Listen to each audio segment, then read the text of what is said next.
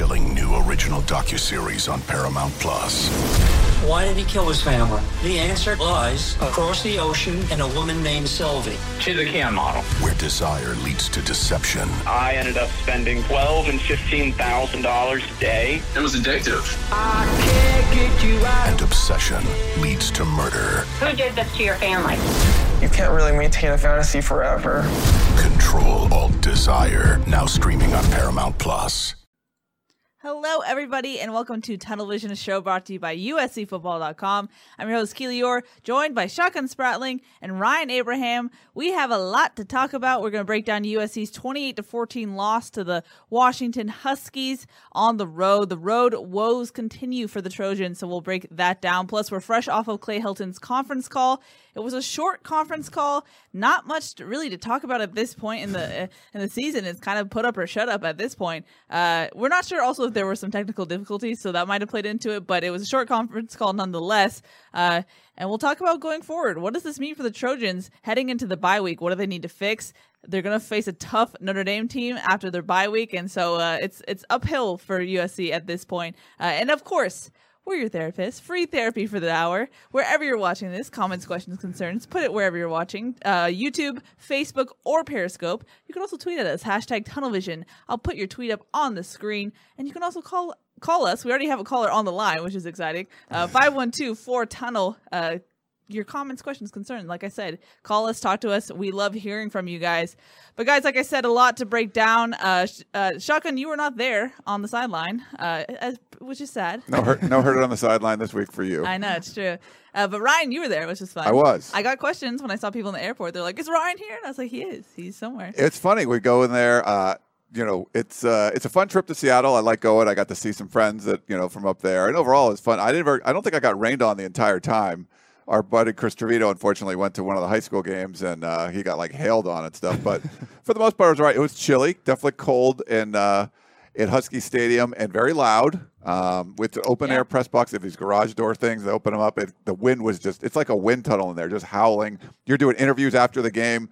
Wind is just whipping through there and stuff. It's pretty crazy situation. Much different result, obviously, than uh, when we were there in, two, well, I was there in 2016. True. Uh, Keely, this was your first, congratulations. You're, you've completed your Pac 12. Uh, I did it, guys. I went to every Pac-12 stadium. So, and I think I saved one of the best for last. Husky Stadium was really cool. The the water and the the tailgating, the sailgating, if you Yeah. will, it was really cool. It was, but this was a different feeling kind of game, and there, you know, it's almost similar to the Utah game from last week. Besides being home on the road, I don't think Utah played very well. They looked great in their game yesterday, uh, beating the crap out of uh, Washington State.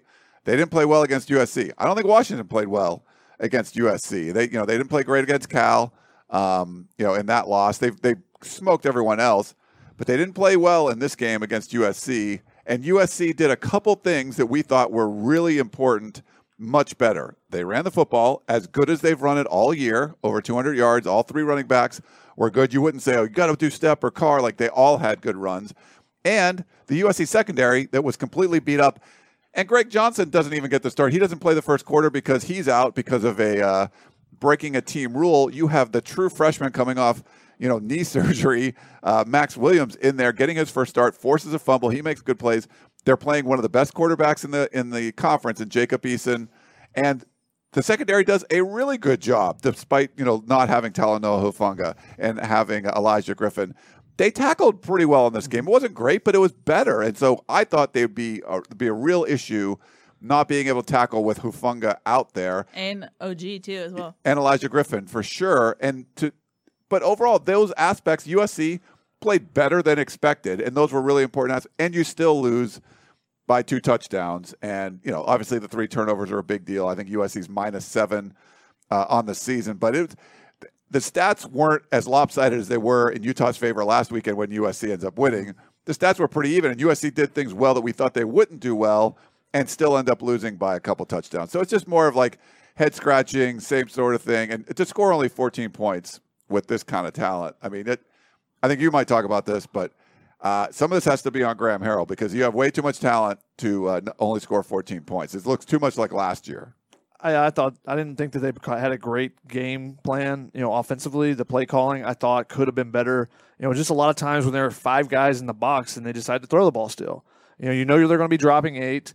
Uh, you know, you're throwing into you know some stressful situations, putting Matt Fink in, in, those situations when they were running the ball so well. It wasn't like Utah. If Utah would have in the fourth quarter went to three man front and you know you've just been struggling to run the ball the entire game, that would have been different. They were running the ball well. Yeah, I would have ran the ball more. Like I would have had to check it at the line of scrimmage. You know, anytime we see them in a fight where there's five men in the box, Matt Fink, you go to the line, you count. Okay, yeah. is there five guys here? Now Washington wanted to change your looks. They wanted to do some different things, but you know, force them to come out of things. You know, I, I just didn't feel like they did that enough. They had opportunities because they're running really, really well with you know, especially Stephen Carr had a really big game. Markese Stepp was running downhill. They were doing some things really nice in the run game. I would have continued doing it, and I know it's it's hard to not throw the ball when you have Tyler Vaughn, Amon-Ra St. Brown, and Michael Pittman, but you know, if they're giving you that look, I, I think you just got to continue to pound it, pound it, pound it. And you know, they you saw Washington switch their looks up a lot. You know, they talked about that on the broadcast a lot. They're switching their, you know, they're doing these different things, but their safeties are playing 15 yards off the ball,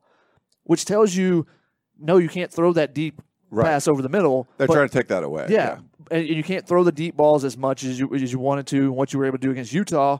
But that means you can run the ball and force those guys to start creeping up because you're getting six, seven yards every time, or throw screens, wide receiver screens. I thought that was a play that they could have run a lot more of. Force those safeties to come up and, and participate in the play rather than sitting on in the very back. And the only time they really do anything is when you get 15 yards down the field or they're catching the long passes you're trying to make. So I didn't think their safeties. Like Cam Williams got two interceptions, but he didn't really do much else besides, you know, he, he, got in trouble on the Pittman touchdown, and that was because they had been running the ball really well. He was looking at the play action fake, and that's why Pittman ran right by him. You know, there were opportunities there where if you continue to run the ball, the safeties start paying more attention to that, and that opens up those long passes a little bit more, or just forces them to come down the box and gives you a little bit more space to throw those deeper throws and stuff. Yeah. Now, when it came to the turnovers, and uh, Clay Helton said that that's essentially why they lost the last uh, two games, BYU and UW. And turnovers were something that Clay Helton had specifically highlighted. Another thing he had highlighted in the offseason are, are penalties. And both of those are not doing so well five games into the season. And Clay said it's a great learning lesson for the team. But what does it say that you're still learning halfway through the season things that you had earmarked heading into the season? Yeah, so this was coming. The, the post game press conference was uh, rather disappointing. Um, just some of the things that he was saying about playing hard and – it, it just wasn't. It just it's not it's not ringing true. It just it feels very hollow that this is not the time to be like this is a young team. They you know mentioning it basically he was trying to highlight anything he could to be like but we beat Utah last weekend, which means we have the leg up in the Pac-12 South. So sort of like relying on that that this was a Pac-12 North loss doesn't matter as much. And to me, it's like you lost to BYU. Uh, you weren't very competitive uh, at Washington, losing by two touchdowns. You know, scoring only 14 points. You could argue whatever happened. Um, I mean, there's a lot of issues there. I, I think the same kind of coach speak is just it's falling on deaf ears, and USC fans are very frustrated. Um, I, you know, I met a fan today at uh, uh, on the airplane. I was just sitting down to getting to my seat, and I mean, doesn't introduce who he is, just says, "Is this Clay Helton's last game?" You know, and he, you, I mean, he was talking. He talked to him after the after we got off the plane, and just how frustrated he was bringing his son there, something he cared so much about for his whole life, and it's the, just the sense of apathy now. He just doesn't care, and he's not hearing it from Clay Helton. He wants him to come up and say something at least like, "Hey, man, we should have won this game. We're going to go back." and we're gonna like do two a days or whatever. You know, do something to like change it up. And you know, on the conference call, it was the shortest one we've ever had. Like Keely mentioned, uh, Dan Weber posted on USCFootball.com. In over a decade, this is the first time he hasn't asked a question on the conference call. He just doesn't know what to say anymore because you just get the same kind of words over and over again. And one question I thought was somewhat relevant was, you know, kind of a, a, a way of asking, are you going to do stuff you know, just kind of fix, try to fix the mistakes, fix the little things, or is there something bigger that you could do, like a, a, a bigger change? And with the, with the bye week coming up, with the bye week, yeah. and Clay was sort of just like, yeah, we're you know, we're this close, we're do-, and and it just wasn't the right. It's not been the right answer. Fans know it. They're not. And to, you know, Keeley mentioned this before. To say you lost on the road to two good teams, BYU is not a good team. Uh, they're two and three you know, one of the wins over USC. They just lost to Toledo. Like BYU oh, is not a good team. Yeah. So you, it's just some of that stuff is like, it's disingenuous, and I think a lot of the fans feel they're being patronized, where he's mentioning things that you know the real story behind it. It wasn't, you know, two tough road games, and uh, so I, I feel like he's definitely lost the fan base at this point, and it's it. You know, the more people we talk to, and we we get to talk to a lot of people on the road. We had an awesome meetup at the uh, Owl and Thistle. Thanks for everyone that came out. Um, yeah, we had over 100 people there. We we organized it the day before we left, so uh, we did mention it on the show. And just talking to so many people, how frustrated they were uh, with the program and and and with Clay Helton, and it's and it's tough. Uh, I felt like we were in a sense of purgatory a lot of last year, and then this year, like Keely said earlier, it was like a put up or shut up. It was like a prove it kind of thing. And so far, you haven't been proving anything, and you're using the same kind of terms that you were using before. So I, to me, it just it just doesn't seem like this is working right now, and I I don't know where you can go from here besides making a change. It seems a lot of times in Clay Helton's, especially the the post game pressers, is that when you really want him to focus on what didn't go well or what did go well in one game, he, he talks about the broader picture. But then when you when you talk to him on a Tuesday or Wednesday, when you want to talk about the broader picture, then it goes it goes to the super you know super simplified.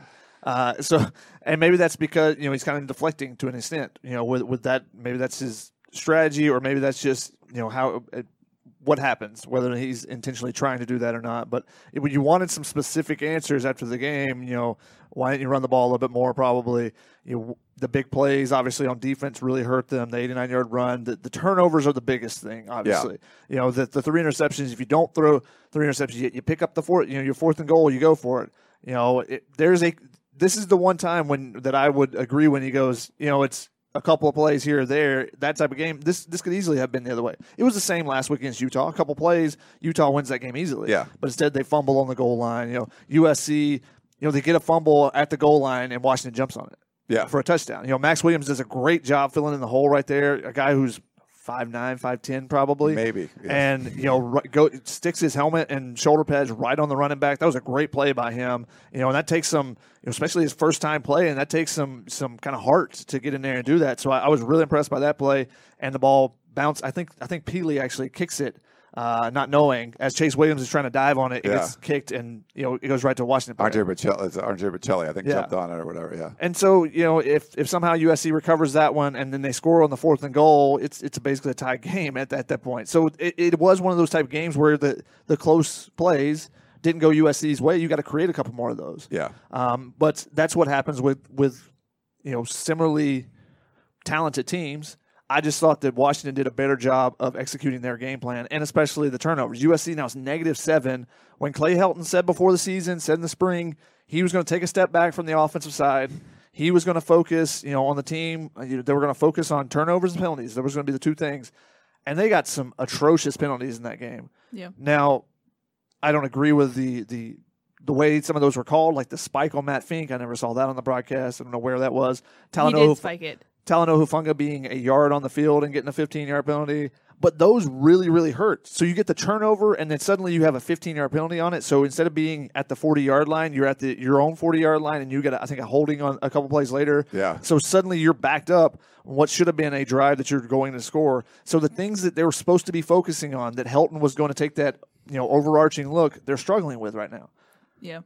And Yeah. now it obviously hurts that you have two young quarterbacks that have stepped in and have thrown three interceptions themselves, and that's kind of what he said on the conference call. He kind of lent it to that, but you've got to overcome that. Like, Right. you- Yeah. Then don't put them in situations where you're trying to make them throw over the middle against a team that's dropping eight. Yeah. I think that the one thing you mentioned that as far as he talked about focusing on turnovers, talked about focusing on penalties, and neither of those areas have been good. I think Jon Wilner tweeted out USC got penalties on people that aren't on the team each of the last two weeks. Reggie Bush and Talanoa Hufanga. Well, t- he's on the team, but weren't you know weren't playing in the game. But I think the big word here is accountability, and that's a, the, that was the buzzword that was used throughout the offseason. Everyone's Yeah. going to be accountable and stuff.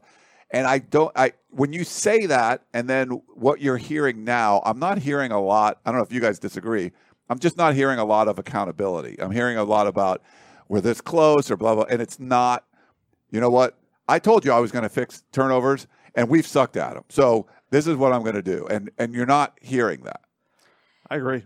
I I think it's something that you that if that's going to be your focus, and I thought that what they did in the offseason, what they did in the spring and the fall camp was a great step. Yep. You know, they were struggling at those things, so they worked on it. They did the turnover circus. You see the guys trying to rip the ball out. They've created some fumbles and stuff, but you can you got to you got to do it on the other side too. You got to be able to take care of the ball on the offensive side, and they have not done that very well. Yeah. Now, as far as accountability goes, I, I feel like a little bit we've seen some accountability. We don't know what's happening behind closed doors, but I don't know. I just feel like Clay Helton's not the type of person who's gonna say those things to the media. That's just not who he is. So is it just a foolish thing to try and expect him to say it now at, at year four or whatever? I don't know. I mean, I'm not seeing a lot of change as far as like you know the whole Greg Johnson. Um, you know, whatever we don't know the team rule he broke.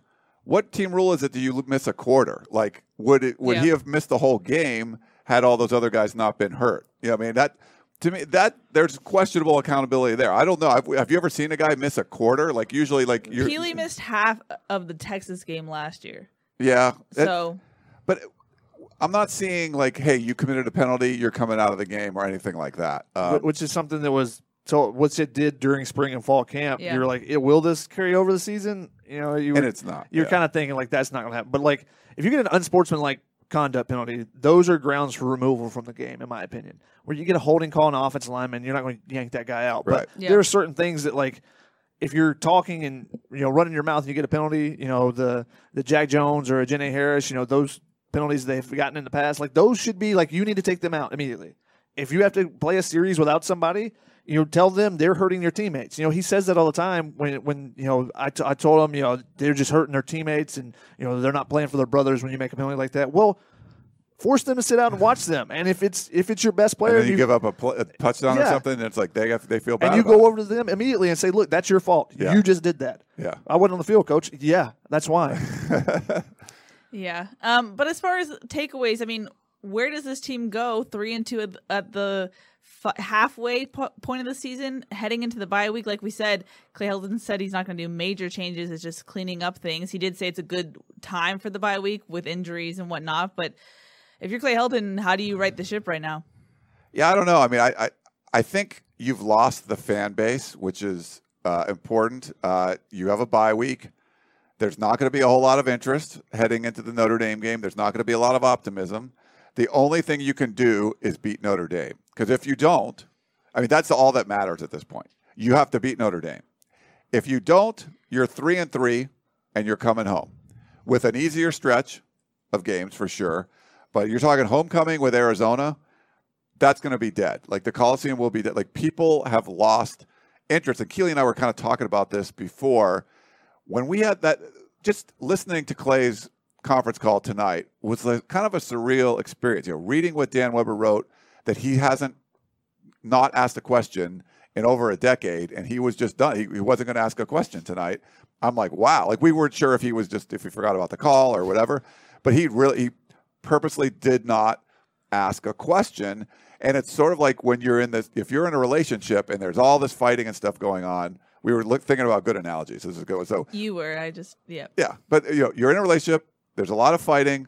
There, you care. There's passion, at least. You know, you know that there's something there. When you stop fighting, then you don't care anymore. That's where it seems like the fans are, and the people that we've talked to on these road trips or whatever, where they're just like, yeah, you know, it's just they're just kind of over it, and there's a sense of apathy, which is not a good word. Um, you know, you you want them to care, and you want them to be, and there's a lot of fans that are that are watching right now that because they're mad, and you know, we got really big numbers and people writing in questions and stuff, people calling in, but there's just a lot of people that are just over it, and they're like, you know what, instead.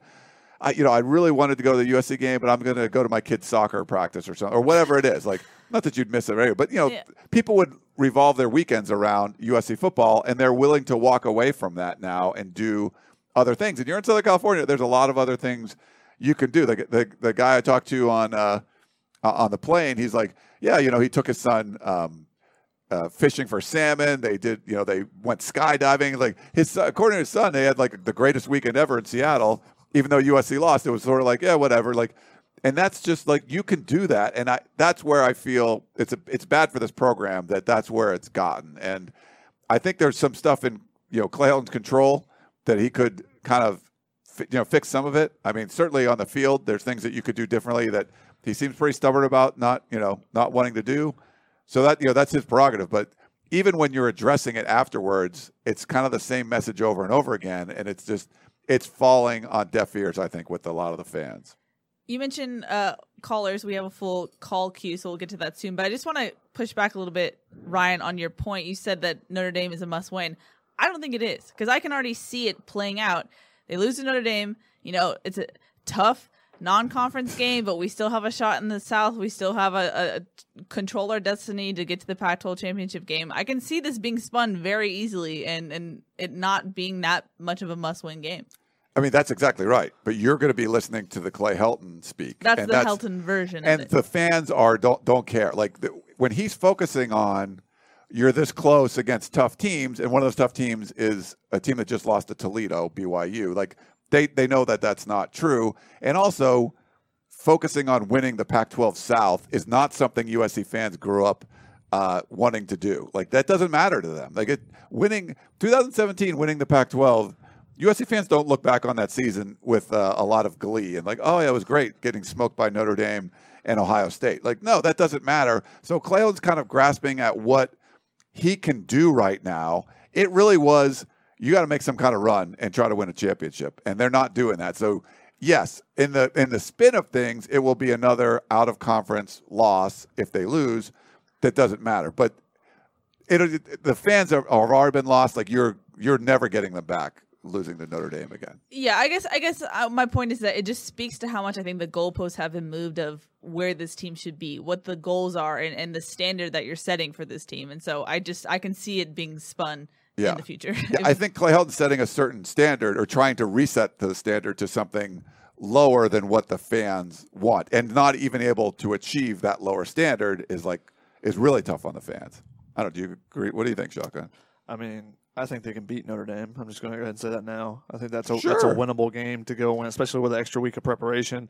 Uh, but I, I think what you would hear after it is going to be very similar to what Keely said. If they if they do lose, um, I, I think that the focus has been to win a Pac-12 championship.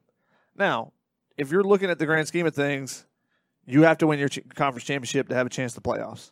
I mean, look at Notre Dame last year; they were you know fighting to get in. So you basically have to win your conference unless you're from the SEC. Uh, so that should be the first goal, but it should shouldn't be the main goal.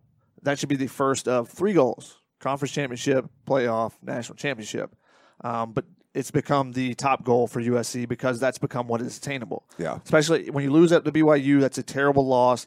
If you go undefeated after that, you're gonna Maybe, be you're gonna be in the conversation. But are you definitely going to be in? You don't know. Yeah. So Like know, Ohio State lost to Virginia Tech that one year, right, and then made the the, the, the playoff. But Virginia Tech you was needed a to lot make a better than BYU. Yeah. Uh, but now, two losses, you're not getting in the playoffs. So now, what is attainable is the conference championship. So Yeah. that's going to be have to be their goal. But beating Notre Dame would be would take a long way to the overarching goal of for Clay Helton of keeping his job. yeah, Because you lose to them, that's another rivalry loss. Obviously, you're three and three. You know, your your seat becomes even more warm then. Yep. Uh, let's actually go to our live callers because they've been waiting for a little bit. Um, hold on, give me a second. Hello, you're live on Tunnel Vision. Hi, hi. this is Zach from PDX, and uh, I had two questions. One is why are we limiting the punter? I was uh, first row in Seattle, and he was kicking from their 40 to the back of our end zone over and over again.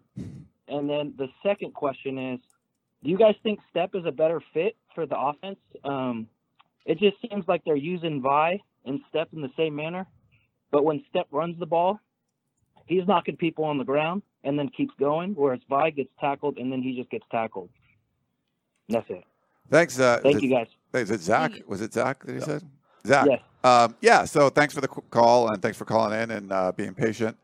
I thought in the beginning it was pretty bad. Uh, the first two punts netted 24 First one yards. was 25 yards, I think. I think it was 24, and the second one was like 31 with the return of set. Like they both netted 24 yards, and so those were bad. But then it got better. He punted better after that, and you're seeing what we see in practice. I can't tell you why, if they're you know what's going on there, but it does seem like there's some some coaching going on that maybe he's not doing enough. And then they, I, you you almost got the feeling that he was being coached the first two punts, and then it was like just just punt it after that. Yeah, and which was interesting that this was a game that kind of let him go a bit because you know Aaron Fuller had just come off of a touchdown return, punt return touchdown. Um, so is like, is this the guy you really want to kind of let loose? But they did, you know, they they trusted the coverage units a little bit more in this game and let him kick it a little bit farther. And even though there was the potential of a return, instead of basically ninety percent of his punts previously have been far, fair caught. Uh, so I, I, thought it was a little bit changed there, and I, I, even wrote down after the the first punt is that he needs to change his target line when he's aiming for uh, the red zone punts because he's he's kicked I'm going to go back and look it up, but I, there's too many pooch punts that have landed between the 15 and 20 yard line. Yeah. Or be caught there. So his his his target should be the five to 10 yard line because if it goes in the end zone, you, you get it at the 20. Yeah. So 17 or 20, who cares? You want to exactly. try to put him inside. So yeah. so be a little bit more aggressive, and I think that's something that happened in this game is they let him be a little bit more aggressive there. Uh, I think that switch just happened after those first couple punts. I think the two punts netting 24 yards, they're like, okay, this isn't working. Like, mm-hmm. but we've seen that hasn't been working from the first game, but you know, whatever. It took took a while to get that going. I, I think uh, maybe going forward, you'll see him, you know, kind of just extend his leg a little bit more and go for and USC's punt team be a little bit more aggressive than we've seen. Yeah. And for Stepp, I mean, it depends on the game. I think there's different styles that work against different fronts, but they have three backs that all bring something different. They all worked well in this game. So I wouldn't I wouldn't complain about how any of the running back. I mean, Vi had some really great plays. Stephen Carr, you got to see more of him like you saw the first couple games that yep. we didn't really see the last two. I think it goes back to what I said last week. You know, looking at that Utah game was if you're going to create a hole, then Stephen Carr needs to be in there because you see what he can do. You know, when he gets a little room. Whereas if there's no hole, Markese Stepp's probably a better option because yeah. he's going to burst through. You know, he's going to bang through a guy and fall forward for at least three or four yards. Vi's kind of the, the in between guy. Uh, there was a question earlier. I, am missing it right now, but that uh, said, why are we playing the first running back when the second and third running backs are playing better? And they wanted me to let you you two guys enter instead of me entering. Oh, well, I mean, I, I in that game they all played well. Like That's I, you know, there's not. Yeah. Did and you feel like you asked this question last week? People would be like, "You're crazy. Stephen Carr sucks now because yeah. he didn't, you know, he didn't have a bunch of running room in the Utah game." No, but he had better room. So and it, he ran the ball really well. He had some huge plays. All right, let's move on to our next caller. We got a lot of things to move on to, guys. Hello, you're uh, live we'll on television. Yeah, it's Andrew in San Diego. Hello, Andrew. Hey, Andrew. I had a couple Hey, how's it going, guys? So number one, I don't think we have a single chance of beating Notre Dame with the way they're running the ball. And then number two, if Helton was relieved, uh, who on the staff could step up and take the reins? I mean, John Baxter is the most senior, but is he even sane enough to coach the team? Thanks, guys. Say, I think he's sane, Andrew, but Thank I don't know. You? Yeah, I mean, you might have. There, there's not a lot of good options, and that's part of the problem. We've answered this before. I think yeah. it would be Mike Jinks. Probably He's Mike been a head coach before. He's the only one that's been head coach, but it was two pretty bad years at Bowling Green. Uh, I'll answer that question if it happens. Yeah. We have two questions already that say, I know Shotgun doesn't like hypotheticals, but so at least you've made it known, Shotgun. Yeah. and what was the first question? It was the he doesn't think uh, USC has any chance to beat Notre Dame. Oh. Yeah, I think I disagree with that. Yeah, USC's super talented. Like when you see Washington roll over teams, Utah rolling over teams, they can't do that to USC. Just, ba- I mean, they're better coached, but the players, they don't have as good players as USC. So whenever you have athletes, it makes it tougher. Now, Notre Dame, you know, USC could get boat raced.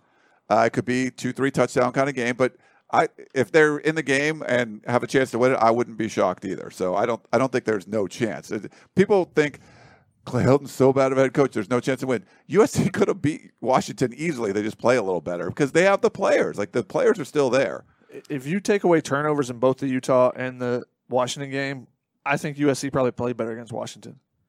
Yeah, I, I, saw more positives in the Washington game than I did. In the, I would in, agree. In yeah, the, yeah. You know, the, the it's one a head scratcher that USC beat Utah. Yeah, I know, and the, and the, big positive was Michael Pittman's a beast. Yes, and Matt Fink came in and, and showed he wasn't scared. But there was a lot of things that have been confounding to USC, especially on the defensive side with the tackling issues that I thought they cleaned up in this game. A lot better. You know, if you build on that and you have an extra week to, to practice, and if you actually tackle in practice, then I think they could have a really good, you know, uh, you, you, you How could you suggest that? Why would you tackle in practice? Wait for the games, shotgun. Wait for the games. If you if you build on what they did, you know they took better angles for the most part. The the touchdown run was the big, yeah, the big whiff there. Obviously, the 89 yard touchdown. Chase Williams misses him in the hole. That's where you miss Talanoa Hufanga. You yeah. know, Talanoa Hufanga's not missing many people. And then Isaiah Pola-Mao took a bad angle and basically ran into the referee. And so, um, but otherwise, I thought their angles were much better this game. I thought they did a better job on the edge plays that have really they've really struggled with, and they even stopped a misdirection play for the first time. You know, Oh. getting the fumble on that. And because I, I wrote actually earlier in my notes is like every time someone runs a misdirection, the first time it fools USC because they ran something earlier in the game and in around or something, and you know got a, a good gain Yeah. out of it. Uh, but I, I thought they finally stopped I mean, the, the trick play. Well, the trick play was awful. Like uh, that was terribly executed. I mean, no, Chris Steele was right there. no, it was the terribly executed because Palia and Naitiote blew it up. He he took out the blocker, and that was when Hunter Bryant was trying to pitch it, so he got taken out too. He took out two guys with one, and that's why the throw was off. You know that that was a defensive play that All was right, made. That's fair. I mean, You can clearly tell who's had time to rewatch the game and who's been traveling. It's it's definitely shotgun. I rewatched the game on my phone while I was traveling today. Oh, yeah. okay. But it was. I mean, it looked like it was screwed up from the start before Palaie even got his head in there. Uh, but that just it just didn't seem like a well conceived play. But yes, good good job on him to and, and Chris Steele was right there. He was in the backfield to to clean it up and jump on it. So he was excited to get that. It was a big play. I mean, that was the only turnover of the game that USC got. So it was it was a big play. Let's move on to our next caller in the queue. If it will load. Hello, you're live up. on television. Hey guys, what's up? It's John from Glendora. Call. John, we lost you. Oh, he just dropped out. Sorry, John. John, sorry. You can call us back. Call back. Another Glendora guy. Yeah, well, no, he called He's before. the same Yeah. Glendora guy. Yeah, but Matt Fink's from uh, Rancho Cucamonga, not Glendora. He went to Glendora High. Oh, there we go. That's Correction there. still from Glendora. If you Still go the to high school thing. there, that would same to me. All right. Um, let's move on to questions since we lost our caller. Uh, Jacob on YouTube says, "Are these the same? Are these same mistakes getting old, as in penalties and not being prepared?" Yeah. Yes. And, and it, it's it's very it's hard to you know look at it. And I said last week is like, is this just the team they're going to be? But we saw some improvements this year, this week. You know, a lot of the things I just talked about with the defense in particular, that you can show some improvement. The offensive line showed some improvements going against a three man front when they struggled so much against BYU and then the front of Utah. So, you know, there are some positives that you can take out of this game. I don't know what nobody really wants to take any positives out of this game, but there are No. some. They don't. No, you're right. But it's it's one of those things where it's nice, and if this was not coming after a five and seven season where there weren't there wasn't time to have growing pains this season, there wasn't time for that. This year was time to win. Like there was all the changes you made after five and seven. There, everyone wanted a bigger change, uh, changing the head coach.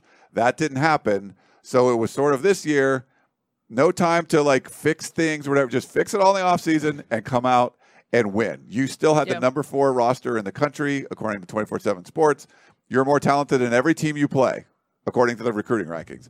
No time to be three and two. No time to lose to BYU. So, yes, maybe making small improvements is fine, but you know, it's like your house is burning down and you're hanging a picture or something. It's like, oh, that that it, was that picture was.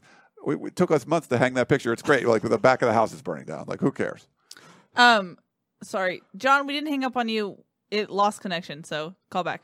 Uh, he was angry. We didn't do it. Uh, but to your point, I think Keely hung up on you, John. no, to that's be- false. To Shotgun's point, and we had kind of talked about this before the show uh, started. In a vacuum, I don't think this game was that bad. But the problem is, we're not in a vacuum. It's a No. greater context of Clay Helton and the staff and the problems that have continued for seasons now. So that's where it's kind of this wishy washy thing about this game where you're like, oh, they actually did improve. There's maybe it was turnovers, like they're saying, but in the context, it just, you can't have another loss like this. Yeah, like if you were t- going to be ten and two, but you lost this game, you're nine and three, and like you just missed out on the Rose Bowl, you're going to like the Holiday Bowl or something instead. And I think all the things he said would make sense, but this is not that. Can't do If that in just this context. Didn't lose to BYU. This game wouldn't look that bad. Yeah, Yeah. You'd be disappointed for sure, but it wouldn't be You'd be like, it's all is over. third string quarterback injuries, etc. But right. But yeah. there's no, there's really no excuse. Like people, some- sometimes people say that too. Like, well, it was the backup quarterback, and you're like, no. Like, look, look, this is no. The- You're, it, there's the time for excuses have passed. You have to win. You have the good enough players to win. And if Matt Fink isn't as good as you want him to be, he's this is his fourth year in your program. You've coached him for four years, so uh, if he's still around, and he is, and I, you know, he made some mistakes, but he balled out against Utah. He's playing his heart out out there. You know, you got to you got to give credit to Matt Fink for what he's trying to do, but that's on you as coaches for what you know. You could have kept Jack Sears around if that was you know the case. And, and also in the grander scheme, because they cannot blow people out, Matt Fink does not have more experience. Yes. You know, if Sure. you have blown teams out the last three years, you know, he's gotten more than, you know, a handful of plays coming into this year. So I, I think that played into it too. He, he he looked like an inexperienced quarterback in that game. There Yeah. were a couple throws that just there was a couple times where he left the pocket too soon. It was just things that were a guy making his first start on the road. Yeah. Yeah, which is a hard thing to do. Uh, Jasper Smith on YouTube says, "Why on earth would the coaching staff not throw the fade play to Pittman instead of Drake London?" The simple answer is that if Pittman's over there with Tyler Vaughns, then they're going to shift extra coverage that way. But my opinion is you throw it to Tyler Vaughns because he was wide open. There are some weird things going on, and we all love. We think Drake London is going to be a great player, but there just seems to be bad things happen when you throw the ball to him for some I reason. no, I love the matchup because they got him against Myles Bryant, who's like five nine. Drake London can jump out the gym. Yeah, but he's like their best defensive player. I- you were supposed to throw the ball up. Now, would I have called it on fourth down? No. Yeah, If, I mean, if that was like a first down play or something, yeah, give the, you got a chance. That's fine. But Tyler Vaughns was open on that play, and he was already made his mind up that he was throwing that pass before. Where if you throw it and it was a bullet pass, there was no one in the, in the way. You know, it wasn't the things that had, had given him trouble on the other throws in the red zone. He was wide open. He didn't throw that pass. The weird thing for me is we were told that there was going to be a lot of wide receivers playing. Like it was going to be eight to 10 play. That's not been the case at all. It's the starters and they play, and that's pretty much it. And that's fine. But if you were going to rotate eight, ten guys in there, and then when it's fourth and one, and Drake London's already caught a couple passes because he's like the fourth or fifth guy in, fine, and you want to throw him the ball. When you're really only throwing to your big three, I don't think you can go away from your big three on a critical down and try to get somebody his first catch. And it's just we've seen that happen a lot. And if it's if it's a spread around offense, fine. All eight, ten guys catching balls, good. If it's only your big three, you can't throw to one one of them, not the big three, on fourth down. Again, I like the play, just not at that time. Yeah.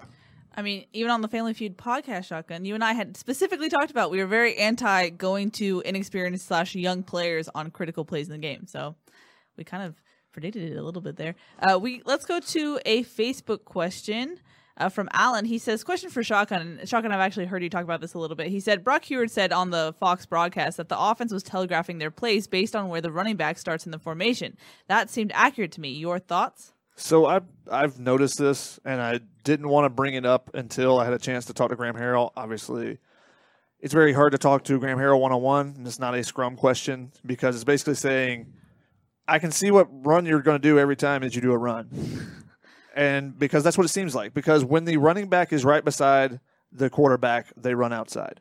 If they run the ball, now it there there are counters on these plays. They don't always run the ball. They run play action out of these same things. So it's not like it's okay. They're definitely running this play. It's not we the know biggest tell in the world. we know exactly what it is, but you know the direction of the run. You're going to run outside, and maybe you can cut back inside. And if the running back lines up behind a, a step behind the quarterback, then it's going to be an inside run, and you can bounce it outside if that proves to be the thing. But it's just kind of giving away the direction. Whereas, and that's kind of been the you know if you're in a shotgun formation, you know, and you try to run the ball, you, usually know which way it's going, unless you do a quick pitch or you do you know do some uh, you know speed option type stuff. Which they, they did a pitch out of it against Utah. It did not work very well because a wide receiver missed the block. But it is something I've noticed as well. But I, I, like I said, I didn't want to bring it up necessarily. Is it always out of shotgun or is there some pistol? They don't do a lot of. They pistol, did right? use some pistol this game, even though they had not the last couple games. Yeah. Um, so the the thing about the pistol is it you know it gives you more options there. You know, there's a little bit of you know the defense doesn't know exactly which direction, which is why I kind of like mixing. So you're a little bit. closer to the center and Yeah. the pistol. Yeah. If you don't. yeah. But the the running back can go any direction there. Whereas if you're in the shotgun, you're basically going to run the direction where the quarterback is. Now, when they back him up, it's to get going downhill, and that's when you see Markese Stepp. You know, probably seventy five percent, if not more, of his plays have been he's been a step back Yeah. because he's an inside. He's going to be a power. Yeah. So yes, I, I've noticed that as well. Uh, but again, haven't had a chance to talk to Graham Harrell, and they've done a couple things to counter off of it, but they haven't done much. It's, it's been pretty consistent. Yeah. Good job there, But Shotgun. probably not a good thing if that's on the broadcast too. So True. I Uh, was going to bring it up this week since it was in the broadcast. thanks, Alan. Uh, let's go back to our caller since we have a lot in the queue. Hello, you are live on Tunnel Vision.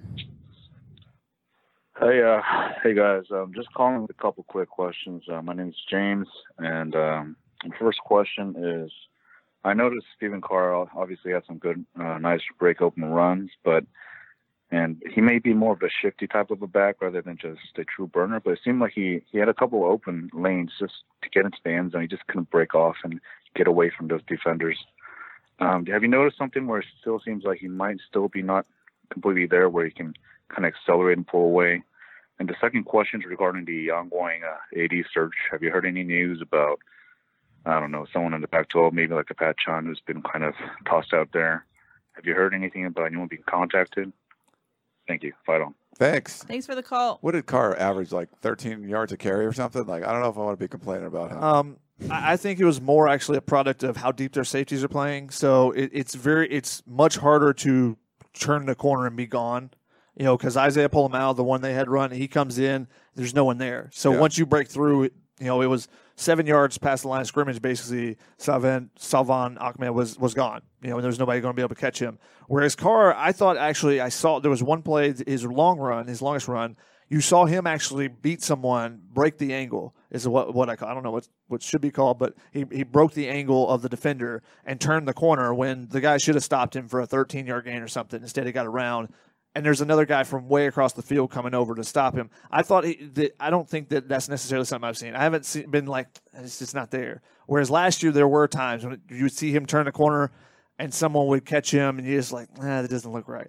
I think it's kind of the opposite this year. There's been a couple times the the Stanford run, obviously, where he turns the corner for a touchdown. I think there's been a couple of them where you see that burst is there. Um, maybe it hasn't been consistent because he hasn't had a huge, a ton of open lanes and stuff. But when it's when he's had a chance, he's done it a couple times where he's broken the angle of a defender.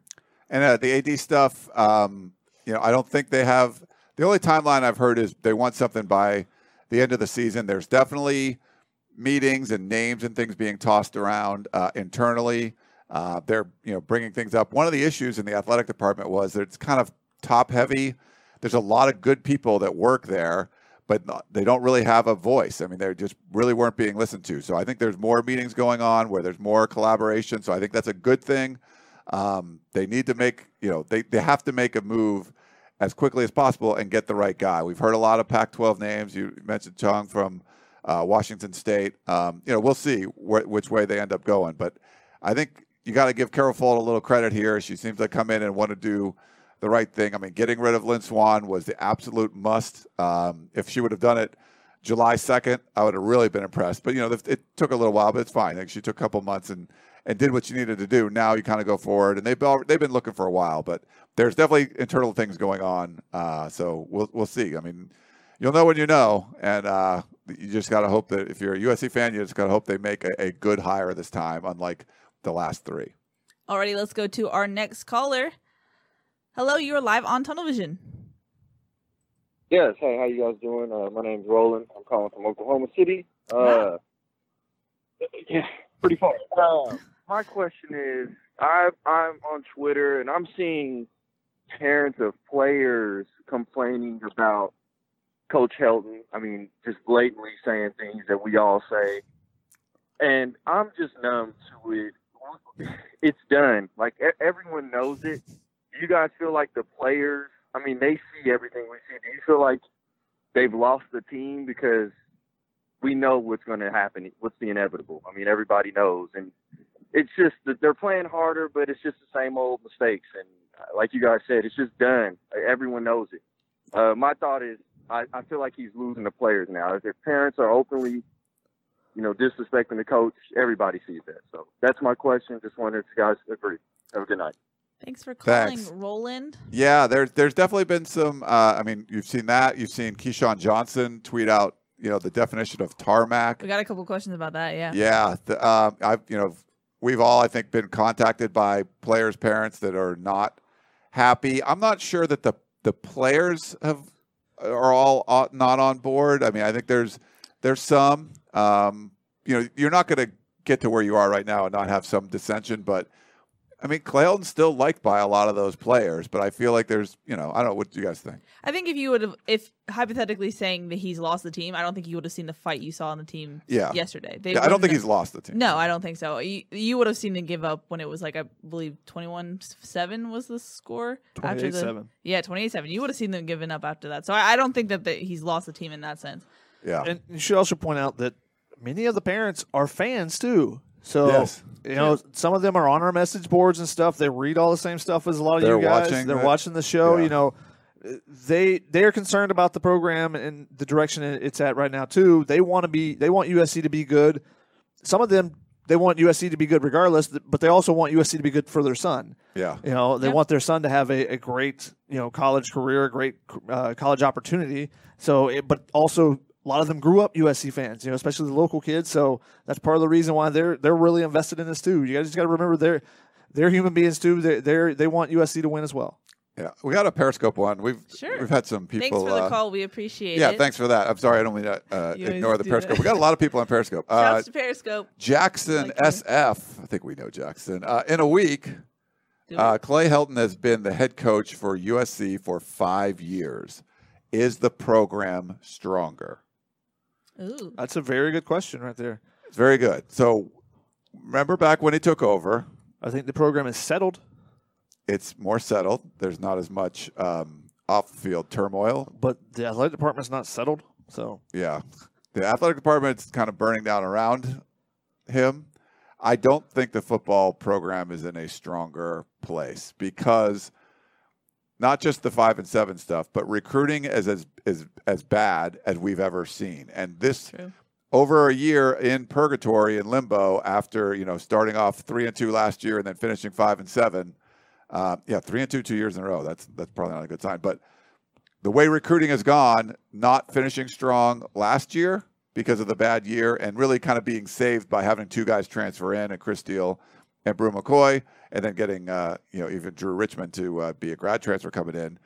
USC's 62nd in the country right now in recruiting rankings, behind powers like North Texas and I think Louisiana State and uh, Louisiana Tech. Louisiana Tech, and things Louisiana like that. State is actually a pretty good football program Oh. run by a former Oh, no, USC Louisiana coach. State, yeah. Yeah, they're good. That's a good Maybe. one. Sorry. Louisiana State Well done. is top five because at Orgeron. Would they have been better off with their Orgeron? Yes. But no, yeah, so I don't think Jackson, USC is not in a better place than it was when Clay Helton took over. I, I'm pretty confident in that. Do you guys agree, disagree? What do you think? the thing that's interesting to me is sometimes you kind of get caught in the rhetoric and i think a lot of it when clay helton was first beginning it was about a, a lot about learning we'll get better we'll correct the mistakes it'll happen and then you get to this point and you kind of just hear the same thing i mean he said it's a learning lesson today on things that he said he'd fix prior to the season. And i think that just continues. It's, it's, it's this constant almost excuse like factory of it'll get better. We'll clean it up but there's no actual result. And so I, I you know sometimes you see it sometimes you don't. And so that inconsistency is where i just think it's not it's not going well for usc I don't think it's stronger. yeah. Yeah. Shotgun with the easy answer there Yeah. I mean, it's, it's fair. Nice question, Jackson. Every once in a while, I can answer something succinctly. well done proud of you uh, let's jump in back into questions uh, we have a facebook question from chris who says so who do each of you pick for starting qb going into notre dame assu- assuming that kedon slovis is cleared Oh, interesting. Um, I think you go with Slovis. Yeah. That's who you- I That's think who you do too. the coaches think is better. That's why he was higher on the depth chart. So I think he would be back in there. But you know, neither guy had a great start on the road. Um, but yeah, I, I think if the coaches like Slovis, you got to you got to go with the guy that you liked more, unless they something really uh, they got impressed with uh, with Matt Fink. But yeah, I feel bad. Like I, I didn't think you know Fink made some bad you know decisions, made some bad throws or whatever. But for you know. It wasn't any worse than what Slovis did against BYU, and there was much better defense and a much tougher environment, I would say, Washington than, than BYU. And if JT Daniels was playing, they would have beat Washington. Because the thing they weren't doing well, you know, they weren't moving the ball consistently, was what he did so well in the fall. Yeah. And I think he just has more experience on the road and stuff. He wouldn't have thrown the three interceptions. Now he threw interceptions last year, but I think Yep. he had improved enough this year that he would have taken a little bit care, better care of the ball, especially because it's not his first road start like Yeah. it was Matt Fink. So Yep. I think they would have won the game actually if JT. I just think that his skill set and the way he runs the offense would have fit better against the way that defense plays with their safeties 15 yards off the, off the ball. Yep Um, and it, some people would say, well, would they have won? Would they have beat Utah with JT Daniels? They could have lost that game if he's, you know, if it wasn't Fair point. hero ball. I think he, I think they still would have thrown up. I mean, there wasn't there was only one real throw, the big Michael Pittman touchdown. Besides that, I think never really threw in a double coverage much. You know, he he he took what they were giving, which was they were doing those slot fades and running it Right. out against but there were a lot of big plays. There weren't. There were big plays. Yeah, there was yeah, But explosive. it's plays. not like JT Daniels didn't throw the ball deep last year. No, he did. But this year It he was was all throwing- hero like- ball last year. So if that was this the year it recipe for the more- Utah game, it would have worked. Right, but this year they would, there would have been more movement. And I thought Matt Fink did the pretty good job early on. They seemed like they were like air raiding it, like moving the ball down the field. And then I don't know for whatever reason, kind well, they started running the football more. But um, you know, they dropped more guys in the coverage, and you don't see them, and you throw a pick, and you know. Alrighty, are. let's move on to our next question. It comes from Andrew on YouTube, who who, he- who says, "Which po- position group have you seen exceed expectations? If none, what player has exceeded expectations?" Defensive line and I think the cornerbacks. The defensive line has exceeded your expectations. Yeah, I think they're they're bordering on elite if they're not elite. Tuipulotu and Jay Tufele in the middle are monsters right Yeah. now. I mean, both of those guys are using their hands so well and just being in the backfield. So you you got to double team. It, it, if you want to have success, you have to double team both of them, which obviously you can't do as an offensive line. Those those guys both are are really really good right now, um, and and that's what's helping the defense a lot more. If they were struggling, because I, I think they said on the broadcast that Chris Petersen was really wanting to get a stalemate against those two guys. It's like if we can just keep those guys from getting in the backfield and disrupting everything. If we can, we don't have to have the best block on them, but if we just don't let them be disruptors, then they should have success. That was their goal, and I think they those guys still. I I think they've they're changing the rest of the defensive uh, play around them because of what they're able to do right in the middle. They do stuff the middle well, but I feel like you need to generate more sacks if you're going to Yep. be an elite defensive line. That's why I Like, said they've they're missed a bordering lot on of elite. sacks. Yeah, they've missed a bunch. Did, was there any sacks in this game? I don't yes, they had two at least. Two sacks. I, I left my sheet over there for some reason. I That's my stats on it. Max Williams had a sack. Okay.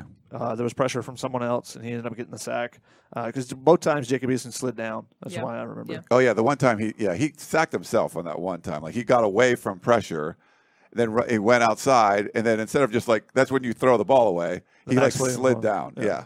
you're like that was a really weird play. Jacob Eason was not that impressive to me. He was 180 yards. Like it just you know I've seen him play really well at other games, but he just wasn't. He wasn't making like you know if you're pl- playing uh, Justin Herbert and it's like third and 15. He hits that 18 yard play. You're like, man, that was just a great throw. Like, I didn't see Eason do that like at all. Like where he was There were some nice throws. There were arm strength throws, some outs and stuff.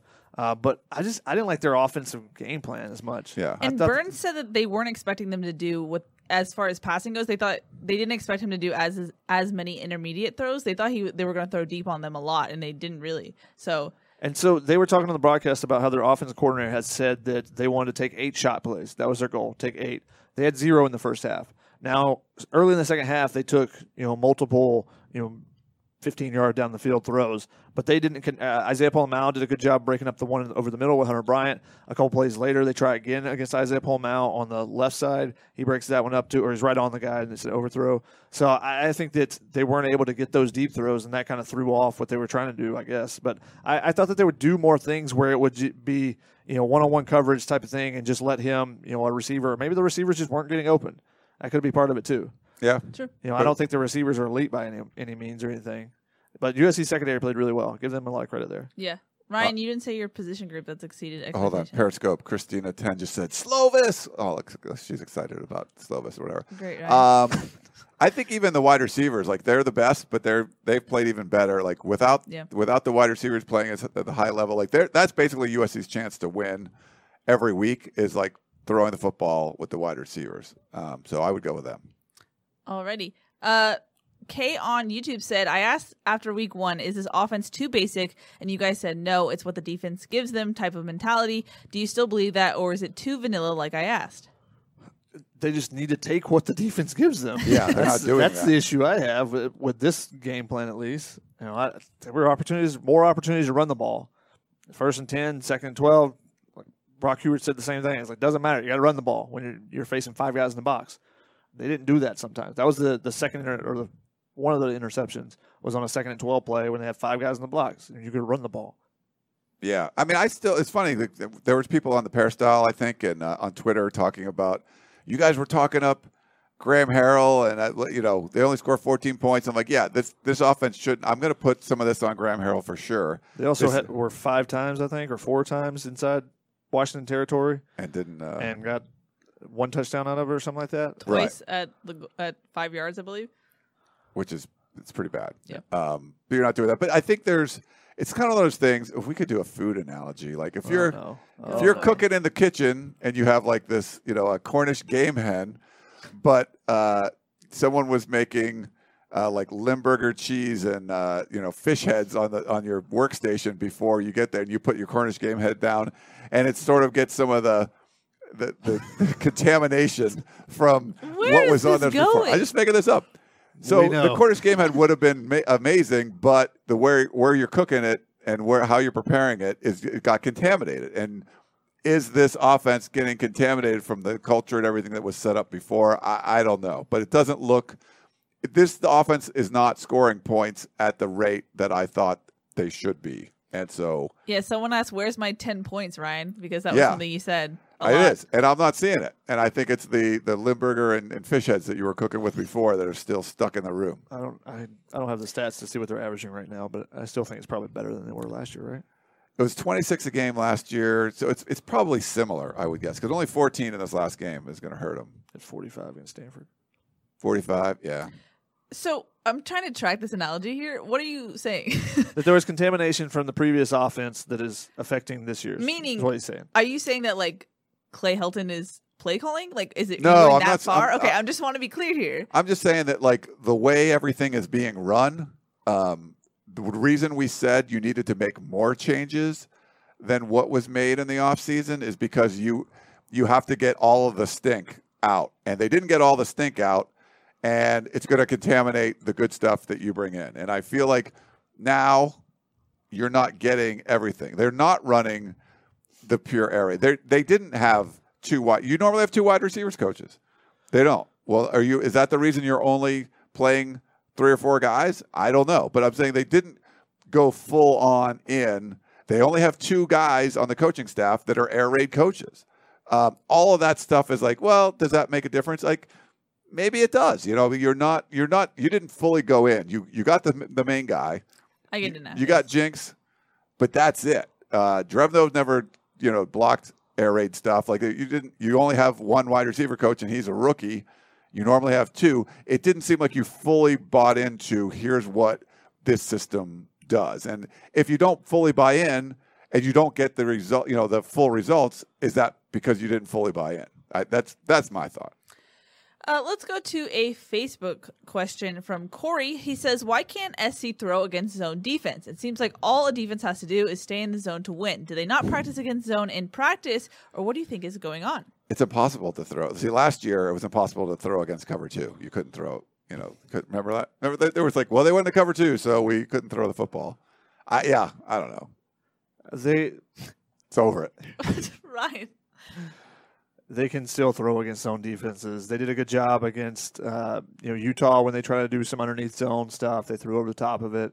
You know they're they're just not consistent right now, uh, and I think the w- best way to defend them right now is to play a zone defense, and drop them back. But they have to run the ball and force teams out of it. Run the ball and then get the safeties or linebackers to react to the play action. Early in the game, Washington did not even react to play action fakes. Their linebackers would just go back into their zones. So if you run, and, and that was probably because they saw the Utah game and said, this team ain't going to run the ball. Yeah. This team ain't good enough to run against us. We'll stop them. And then when you start running it and popping them more, and that's when you get that long Michael Pittman touchdown because the safety was eyeing the play action and he got caught flat footed and he saw, he, he turned back, turned his head back to Michael Pittman and was like, oh crap, Yeah, I'm in trouble. but I feel like that's the thing that Chris Petersen and Jimmy Lake were like, okay, don't let that happen again. And it, you know, maybe that allowed USC to run the ball better than what they had, but they were willing to sort of, sort of like the reverse. There was like a bend but don't break thing. Like they weren't going to give up. They didn't want to give up the big play to Michael Pittman. So that was the one touchdown they gave up. But for the most part, they're going to like, okay, let him run the ball, get some first downs and stuff. We'll make a big play. We'll stop him, keep him out of the end zone, and that's that's pretty much what happened. Yeah, but the, the- but the run game worked better for sure. Yeah, their whole mentality is a bend but don't break defense. That's why you're playing your safety so deep. We're not going to give up the big play. They only gave up one play over 40 yards last year. They've only given up one so far this year going into the USC game. USC got two. So USC got as many 40, 40 yard plays as that defense had given up in you know a year and a half basically. So they did some nice things there, but that's the that's the entire goal of Washington's defense: bend but don't break. Uh, let's go to a question from John. It's for Shotgun, but I'm going to ask it to everyone because I think it's interesting. Uh, he says, If you were the head coach, what would your priority be this next couple of weeks? I'm going to ignore what you just did there, Ryan. Sorry. If you were the head coach, what would your priority be? yeah, the next couple of weeks. I mean, if I was the head coach, dude, a lot of things would change. Where uh, we've talked about this before, and and Clay on the conference call was like, "We're going to fix the little things." I think you have to go in and completely mix things up, you know. And he, they come up with a plan, you know, in August or whatever, and they just whatever they the plan was, they don't ever deviate from it. It seems like so. I like, you know what? What do you feel like they were doing well, or what are not doing well? You got to tackle better. We're going to get after the quarterback. You're going to run. You're going to you're going to tackle in practice. You know, it's a bye week. If you get banged up a little bit, that's fine. You can rest over the weekend. Uh, I feel like just, you know that kind of stuff. Just do it differently. I think you're going to lose players as you lose games, but as you lose interest because you're not doing anything different, it's the same thing over and over and over again. So if you walk into practice and everything looks different, you're doing instead of the drill you do last, you do that first, or whatever it is. You just mix things up Mm-hmm. and you change the routine to kind of like change the, the reaction for the players. They're 18, 19, 20 year old kids. I think you got to mix it up some. Yeah, so you just got to jumpstart them a little bit. Yes. which means don't go with the same routine you've you've been doing. I would change that. I would like to see, especially on Tuesday, I would have a full all out tackle practice. Yes. and that includes that maybe John Houston and any fifth year seniors they can sit out, but everybody else needs to be in there. Now maybe John Houston needs to be in there because he needs to tackle better, uh, but. I would have every, you know, I would just do something completely different. That's not something you would do any other time in the year, but it's a bye week. So you're, you're nursing some injuries. That's fine. Talanoa, you're not in. But everybody else, you know, the guys that, that played in this game, even though they just played, I would have them back out there again and say, we've got to do these things better. Hey, we, we, we started on it against Washington. We got to take care of the ball better. I would have the defensive lineman actually tackle a quarterback. Uh, you know, even if it's a scout team, you have a scout team guy, put him back there. He gets Yeah. hit. It's okay. Scott Harris can take a couple hits for you. That's what they're here there for. They're Yeah. scout team players. Even if you want to put, you know, a wide receiver, but it doesn't matter. They need to be able to tackle guys a little bit more to help them get those sacks eventually. You know, some of those that they missed earlier in the season. Those are could be a couple things. And I would just, you know, with the scout team in particular, I would have Matt Fink going over, you know, and Kedon Slovis facing those zone coverages. When Yep. you drop, you know, I would I would even do some drills where you have nine defenders and Yeah, put extra guys. yeah, back put there. extra guys and say, hey, you need to find extra windows. Yeah. And maybe you don't have the pass rush, so it's in your seven on seven, it becomes eight on seven. You know, just force extra defenders. I want you to make better reads. I want you to be make better decisions. So if it's not there, I want to see you scramble, throw it away, whatever, instead of trying to force throws a little bit because those are the throws over the middle that they've done. They forced them or not seeing those underneath. And like the the interception on the goal line, you have to work short to long on that on an inside breaking route like that. He never saw the guy. Yeah. Yep. And I think the turnover and penalty thing, you have to re-emphasize that. Whatever turnover drills you got, whatever punishments you can give out for not forcing a turnover or or giving one up for the offense, I think you got to do that. You got to really. I mean, minus seven is not going to get it done. Yeah, that's a huge stat. Huge. That's probably the biggest stat of the season right now. Yeah. Yep. And on the same topic, we got a uh, comment from Tommy on Facebook. He says, uh, "These things that you're suggesting are good, but is this the thinking of the coaching staff? You all should know better that than us because you're on the team." We were asked what we would do, so that's Yeah. True. No, that but that's not what they're going to do. So we know we know that going. That in. is You not what just- they've done in the past. at Yes. least, How and about- yeah. for five years now. And and when Clay was asked about doing something different or you know more changes than you know doing some fundamental changes, he was not uh, saying he was going to do that. Yes. Let's go back into callers. Oops, as I take us off there, uh, because we have a lot in the queue. Um, let's go to our first caller. Hello, you're live on Tunnel Vision. Hey, hey guys, John from Glendora calling back. Um, yeah, I just got a couple. I got a couple quick questions. Um, I feel like if Clay Helton doesn't win at Notre Dame, that's it. It's over. Let's get rid of him. Let's move on. The other thing is, uh, really simple. Uh, why isn't Markese Steps getting the ball on fourth and two? That's it. Thanks, Jonathan. Thanks, from John. Glendora. Um, I sorry, didn't up Keely. on you, sorry, John. Keely hung up on you. The No, four- was I the fourth did and two the fourth and goal play that we're referencing? Uh, I think is that the one that was. I think that because that's the only other ti- the only other time they went for fourth down, they got it fourth and seven. But fourth and two at the goal line, you know, they actually tried to run the ball. I think three times in a row or two times on first and second down, didn't really get much. So it, it's hard on fourth down. I would like to see a little bit more. I mean, I'm just going to go back to Tyler Vaughns was open. Yeah. If he throws the ball, Tyler Vaughns is a touchdown. Maybe you run something with a with an option for Matt Fink to use his legs uh, rather than kind of a fade, which is you know a quick throw. The, the quarterback's throwing the ball, you know, in the first second of the play, basically. So maybe you do something where he rolls out to give him a couple more options. I don't. There's some d- different things you could have done, but I'll go back to the play that was called. There was a guy that was wide open for a touchdown. Yeah. So it's hard to say. Well, that's a terrible call. I think it was more a terrible decision to throw it to the back receiver when the short one was open. I will say though, uh, interesting thing I noticed was I think it was after the Markese Stepp 30 yard run. It was it was Stephen Carr, then it was Stepp who broke off. Uh, Vi was actually supposed to come in in the next play, and Clay stopped him and said Stepp's going back in. So it, they they're changing it. So I think Stepp is getting more of his time. Yeah, he got a first down carry, and then they took him out like at the second down. It was really weird. They've done some sometimes, especially later in games. They've used all three running backs on three straight plays. That that's something that's happened a couple times. The biggest difference, the biggest one thing that tells you that Markese Stepp has is stepped farther into the rotation. He got a first. No pun intended. He got a first quarter carry. First Yeah. time. That's the first time Yeah. he's got a first quarter carry Yep. in his career. So that tells you that they are wanting to use him more. And that's something I talked about Keelan last week on the Family Feud podcast, I believe it was, that if you're going to use him, if you're going to implement a you know, how can you uh, in- incorporate him a little bit more? You need to get him in earlier in the game. And so then when it comes to a fourth and one or something, it's not like, well, we can't put him in because we haven't used him all the entire game. Right. That's what started our anti putting players in at a critical moment for the first time and is true. et cetera. We had a quick one on Periscope. Hobley Sure. eighty. Uh, do y'all Thanks get? for the call, John. Thanks, John. Uh, we'd already hung up on him, right? Or you already? No. up- Do you hug up twice now? Okay. Okay. Did y'all get a chance to see the Wendy's view party during the game? Better than the game. So this is the one. Was that the one that had LenDale White and uh, and Stephen Smith? Uh, St- Oh, I thought you were talking about the, the Wendy's boat.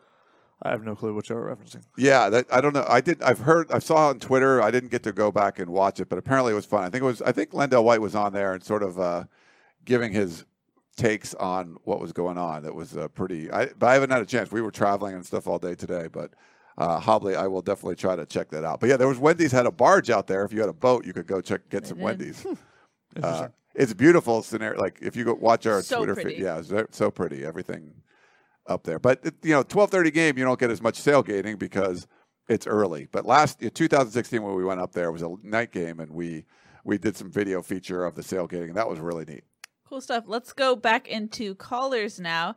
Um, hello, you're live on Tunnel Hi, this is Chris from Glendora. Glendora, Oh, back to I back. couple- Sorry. Oh, I was yeah, excited about Glendora, shout out to apparently. Glendora. Yep. But I have a couple of observations that I wanted to point out, and I wanted to get you guys' thought. So it seems to me, well, first off, USC has six turnovers on the road, and you know we're 0 2. And it also seems like when our offense faces adversity, it seems like the coaches panic.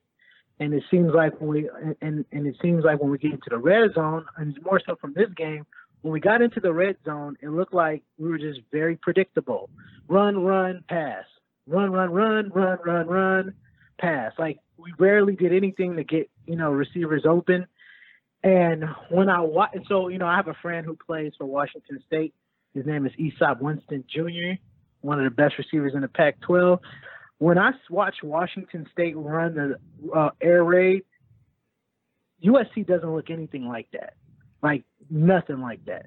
And then I just wanted to shout out USC uh, DBs. I thought they played very well. Chris Steele and uh, I, I, Isaac Taylor Stewart. I thought they played really well, and also Greg Johnson. All right, thank you. Thanks. Yeah, they did. They played. I mean, that was there was a lot of pressure on the USC DBs to Yep. play well in this game, Yep. and they did. So that's uh, with two, you know, your two big biggest names out. Uh, the fact that they were able to play as well as they did it was a, it was a great step. Yeah.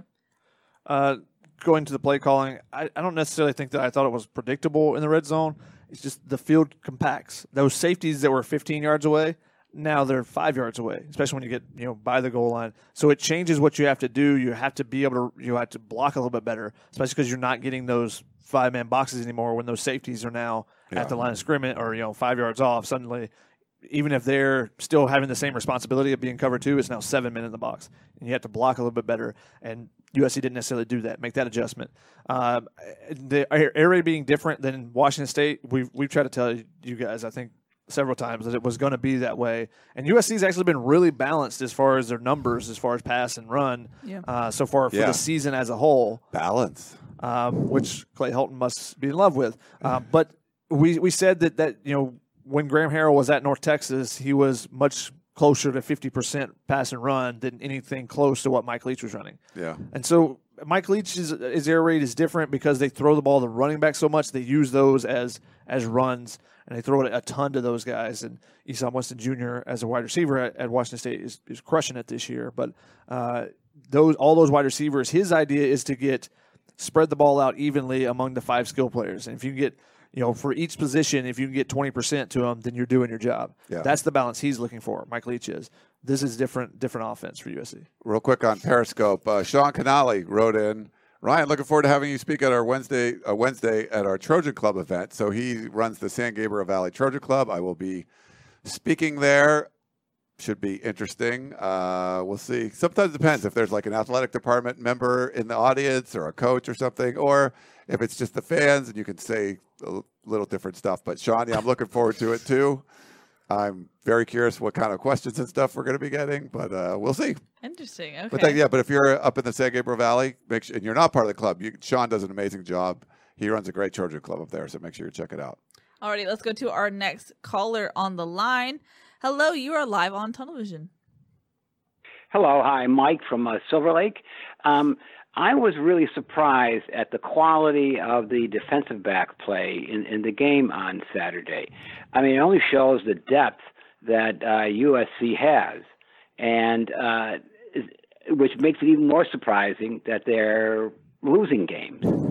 Uh, uh, secondly, I'm a Notre Dame fan, so I really think that SC has a very good chance of upsetting Notre Dame because of the quality of the play and the way they even played against a very top-notch quarter, quarterback uh, last weekend. If they get if they get everything together. Thanks, Mike. Um, yeah, so That's always the big if.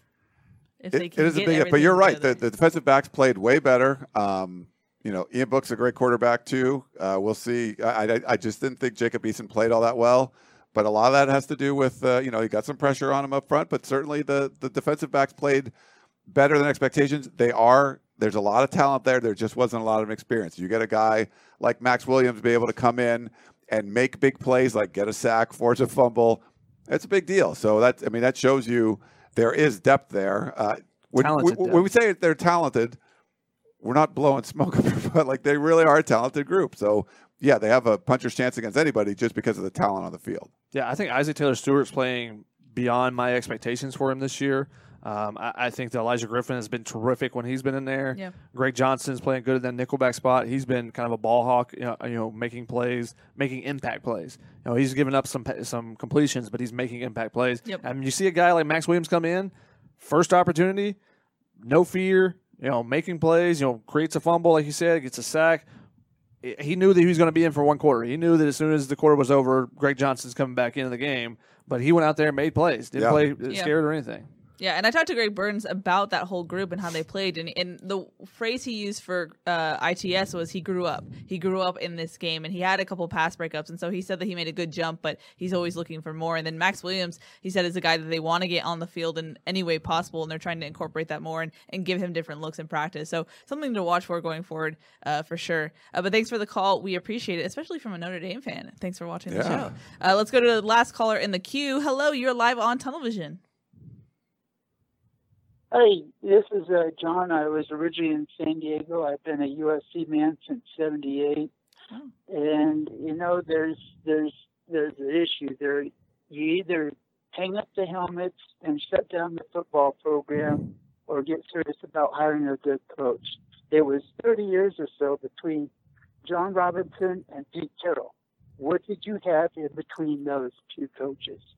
So, you know, as much as I like Clay and all the stuff that he does with the kids, you know, it's it's kind of pathetic because we have some of the best talent in the country on this team. and they can't get it done against BYU. They barely beat Fresno State. You know, it's and then you have a, a new president that doesn't want Urban Meyer as a coach. I I don't get it. You know, you either get serious or you stop embarrassing the the football program and the history. You know, so that's that's my question. What what is that? What is the athletic department going to do? Are they going to get serious, or you know, should they just clean up the football co- program? Because Oops, I muted him. Oh, thank, hey. John, thanks for the call there. And I, I don't think Carol Folt, we don't know that she does not want Urban Meyer. Um, that was one report that was out there. I don't necessarily believe that to be true, but you're exactly right as far as USC needs to stop making USC decisions and go forward and make good decisions. That means not bringing in another inexperienced athletic director because the last time you hired one, anyone with experience was 1984. So you're talking 30, 40 years, whatever. I mean, there's been a long time. So you want to bring in somebody good who doesn't know the USC way. And to me, it's really about in a department where you have a lot of good people, but there's a lot of people that have been there a long time that don't really want things changed. They know they're not doing things exactly like the right way, but they do it their way. If you brought in an experienced athletic director over the last 20 years, they would have looked around and go, "Why are you guys doing this stuff? Here's how it's going to work." Now they have to do that. So I think that's one step. You needed a real athletic director. They will get that in place. And the other one is hiring a coach that somebody else would hire. You know my two rules experienced, good at their job, and doesn't know the fight song. I think you need to bring that in right now. So get somebody that's good at their job, not a coordinator, not someone that you think might be good. Like you have to get someone that's a proven college head coach. USC deserves that. And you're right. If you're not going to go that way, then just like shut things down because it's not worth it anymore. They're not going to shut anything down. Shut it down. People say Or this just about make the right hire. They say this about the baseball team. Like, if they're not going to try to win. Why don't they just shut it? They're not going to shut it down. It's Well- not. It's not going to happen. But the football team actually matters. And the football team still makes money. You know, they're not. They're not going at a deficit right now. So it's because they make money. They're still going to play football, even if they're not being competitive. They're still making money at the moment. So they're not going to shut things down. We've asked this question several times. What does the athletic department, what does the administration want from the football team? And that's still a big question because you know what the fans want is a national championship contender. We don't know that the administration has that in their interest we because know- they know we that know they don't. because that costs money. It, you have to spend money, spend money to make money, and I think it's a good investment, especially at a school like USC, which has the tradition of the program, and because that attracts it attracts more students and stuff. They, they talk about it all the time in the NCAA tournament when a team like Davidson goes on a run, how their numbers. You know their Applications go application roof, goes through the roof. Yeah, exactly. So it's the same thing in college football. If USC's in the college football playoff, you're going to have even more attracted. It's just a it's a great investment. I don't see why USC's administration has decided that's not the ca- case for them the last ten years or so. Yeah. Or if they feel like they are, then they're just no, I think I think there's the administration. You hope for a winner, but you're not going to go hire someone that you would know would be a winner or give you the best chance. When you hire Clay Helton, who's never been head coach because he's the guy in the room and he's not going to rock the boat, you're hoping he's going to win. But you didn't do that. If if winning was your number one priority, you would never hire Clay Helton as your head coach. Like you wouldn't have done it. Like you're you're doing it for other reasons and that's Shotgun's exactly right. That's not what this administration has been focused on. It's more of these other things. And I think now it's got so bad, John, that you can't do these things anymore. You can't make the USC decisions anymore. You have to, you know, just cut it off right here. Get a real athletic director. Get a, a an experienced head football coach, and you just move on and, and see if you can win. Alrighty, Ryan lays it down. Just Uh, lay it down. And if you get Urban Meyer, you crush it. You absolutely crush it. It changes everything overnight. It goes from season ticket sales go up, you know, fifty percent. It you you recruiting goes from crap to amazing. Uh, they're instantly the favorite to win the Pac-12, and they will be turned around so fast. Uh, They, he will fix just about everything. I also should point out that, that no one in the athletic department or administration would not want him as a coach. It's the baggage that comes with him because of what has happened at Florida and Ohio State after he's left, or you know, and things. and also the power that he would right. demand. You know, some people don't want to give up power, and then some people are afraid of the baggage. The, the the coaching aspect, just between the lines, everyone's like that would be a great hire. But what about these other things? And I think that's the issue is if you if you have real questions about and he's never had an NCAA investigation or anything like that, that's Sure. fine. But if you're worried about the power, and we've said this before, where if you're the administration, you're like, I don't want to hire a coach that's too powerful. Winning is not your priority. Mm-hmm. And that's what we feel is going on here. We've been told that many times that they wouldn't if you had Pete Carroll 15 years ago and you could hire him today or you know the last couple years the USC administration wouldn't have done that. You know he'd win but he ran he ran the show and they that's not something they wanted. So to me that's not about and, and as fans they're going to be frustrated as heck because the most important thing to them they want to win. Yeah you know what like kids going to jail and all that kind of stuff but you you want to win. If you'd rather if, if someone's going to wield more power in the athletic department as a head coach and they win games they're fine with it but from what we were told inside the administration that's not necessarily what they wanted so because the people in the administration are humans, and humans inherently, if they have power, they don't want to give up power. Yeah. But would you rather make your program better and win national championships than you want to hire a guy like Urban Meyer or hire somebody along those lines over the past three or four hires, which they have not done? They've hired people that are familiar, that they know, that not necessarily going to be good coaches, but they're not going to rock the boat or do anything crazy. But they actually hired some people that did things crazy where they didn't expect. Yep. Alrighty, let's go into rapid fire. It's eight twenty one right now. Yeah. Uh, thanks so much for all the calls and questions. We appreciate it for sure. I'm actually going to give some love to Facebook. We haven't given you as much love tonight. Uh, Maria on Facebook says, "What do you think about the team's conditioning?" What? Yeah, I don't know why Keely doesn't like Facebook so much. Sorry, Facebook people. Such a troll. You are a troll. Uh, I think the conditioning is fine. Yeah, they're in better the, shape. The Yeah. only time that I've really seen them gas was the BYU game, and I think that the altitude played a major factor in that. I believe so, too. Um, Keely and I can attest to We felt it. just the effect that it has when you're on the You guys are sideline. wusses, though. Um, yeah, you didn't even make the trip. Uh, but uh, the only other time was late in the Utah game. There were a couple of defensive players where there were no backups because of the injuries that they've had in certain positions that were huffing and puffing a little bit. But I think that was it, they were still played. They, none of them, you know, gave up a play because they were tired or anything like that. So I think that that was just partially the defense played like 30 more plays than the offense. Yeah. So I played into it. But I think their condition has been fine. I think the big men, especially, I, I don't think I've ever seen many guys just like, you're just like, well, that guy's gassed, completely gassed. And there's been, you know, there's been, I have a, what I call the 90 play club, you know, guys that have played 90 total plays in a game, which before this year, I think it was 12 in the last, I think, four years that I've done it. There have there have already been, I think, five guys that have done it this year. Wow. Um, and multi- some of those guys are like Austin Jackson, Jalen McKenzie, you know, big guys, and you don't see them at the end of the game like really struggling. I think the, the conditioning has been much improved this year, I would say. Yeah, and uh, I talked to Markese Stepp about uh, Dan actually did too about how he's feeling faster, and he specifically credited uh, the conditioning, and he feels uh, like a stronger, faster running uh, runner. So Oh. there you go. Um, Someone's asking for Twitter questions. Are there Twitter questions or? Yep. oh, we do have You one. have to use hashtag tunnel vision. Yes. This is a Periscope person telling me about Twitter questions. Uh, who was it though? Uh, we have a question from Steve, who says, "Question for everyone except Shotgun, because I know he doesn't do hypotheticals. What are the chances of an in-season coaching change 50-50? Does it depend on the Notre Dame result? Can it happen before the game?" Yes, all of those things. It depends on all. I mean, there's a lot of things it depends on. Uh, the other caller said, you know, if you lose Notre Dame, he's done. I, I, I it's hard for me to picture a scenario where Clay Helton's the coach in 2020. I, I'll just tell you that. When that happens, I don't know. But I, I it, there's not a lot of scenarios in my mind that Clay Helton is the coach uh, in 2020. I'll, I'll leave it at that. Uh, we have a Facebook question from Jeff who says, "Have we ran a reverse this year? I don't remember seeing one." Don't think so. They ran something. They ran some kind of in around or something. I'm blanking on when it was. Yeah. It wasn't hyper successful, but I think it picked up a couple yards.